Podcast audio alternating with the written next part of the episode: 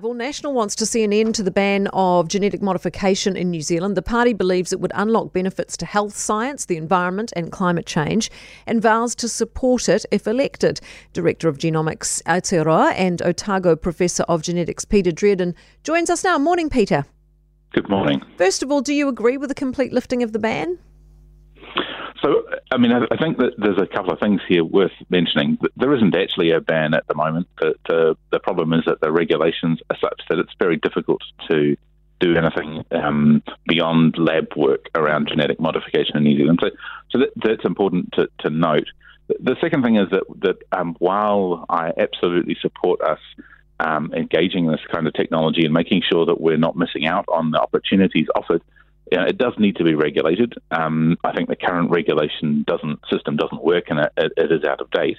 But that doesn't mean that we need open sliver on this kind of technology. This is this is stuff that we need to think about carefully. But um, I think that it is really hope, hopeful to see a political party seeing the opportunity and, and reaching forward and saying, okay, this is something that we need to look at.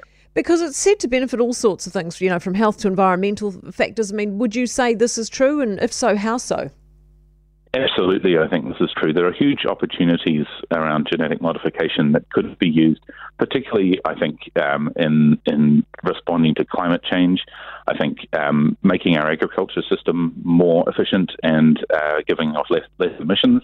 And there are clearly uh, opportunities in health that, that are actually being realised in New Zealand at the moment. Some of the new technologies like C A R T-cell therapy are really amazing technologies that have, have um, proven effectiveness in, in particular situations. What about, um, you know, it would require a lot of pre-testing to ensure ethical, adequate use, wouldn't it? I mean, that would be one of the concerns of people.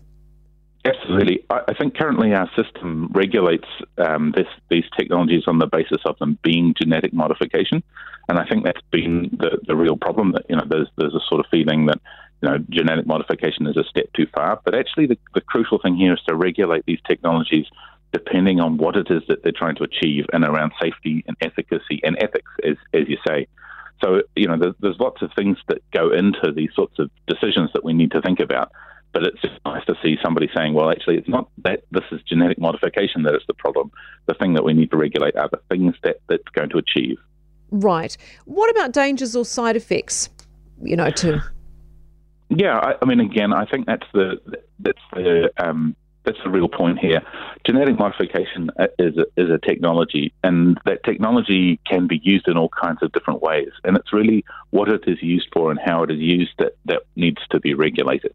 So those side effects of some of these um, these kinds of Um, technologies are really around the, the actual uses, not that they are genetic modification. And so I think that's a, that's a crucial thing for us to kind of uh, get our heads around, that instead of sort of going, well, you know, genetic modification, that's a, a, a set of technologies we don't like. We should be saying, well, actually there are uses for this kind of technology and we need to make sure that the way we use them are effective and safe and, and actually are beneficial.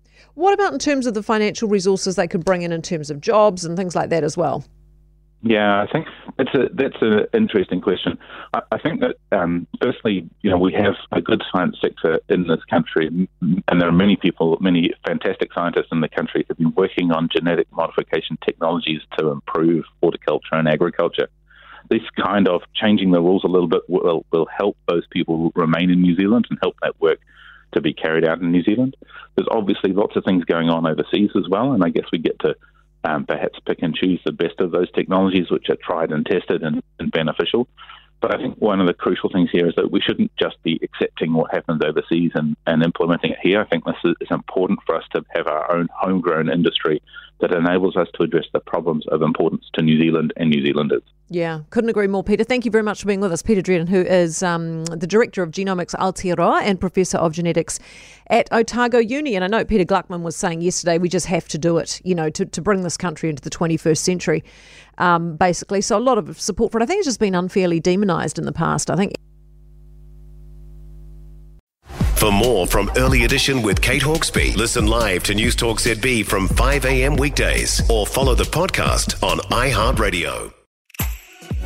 If you enjoyed this podcast, you will love our New Zealand Herald podcast, The Little Things, hosted by me, Francesca Rudkin, and my good friend Louise Airy. We focus on all the little things that you can do to make a positive impact on your life and to cut through the confusion from the health and wellness industry. Join us every Saturday to hear from the experts for all the tips and advice you need. Just search The Little Things on iHeartRadio or wherever you get your podcasts.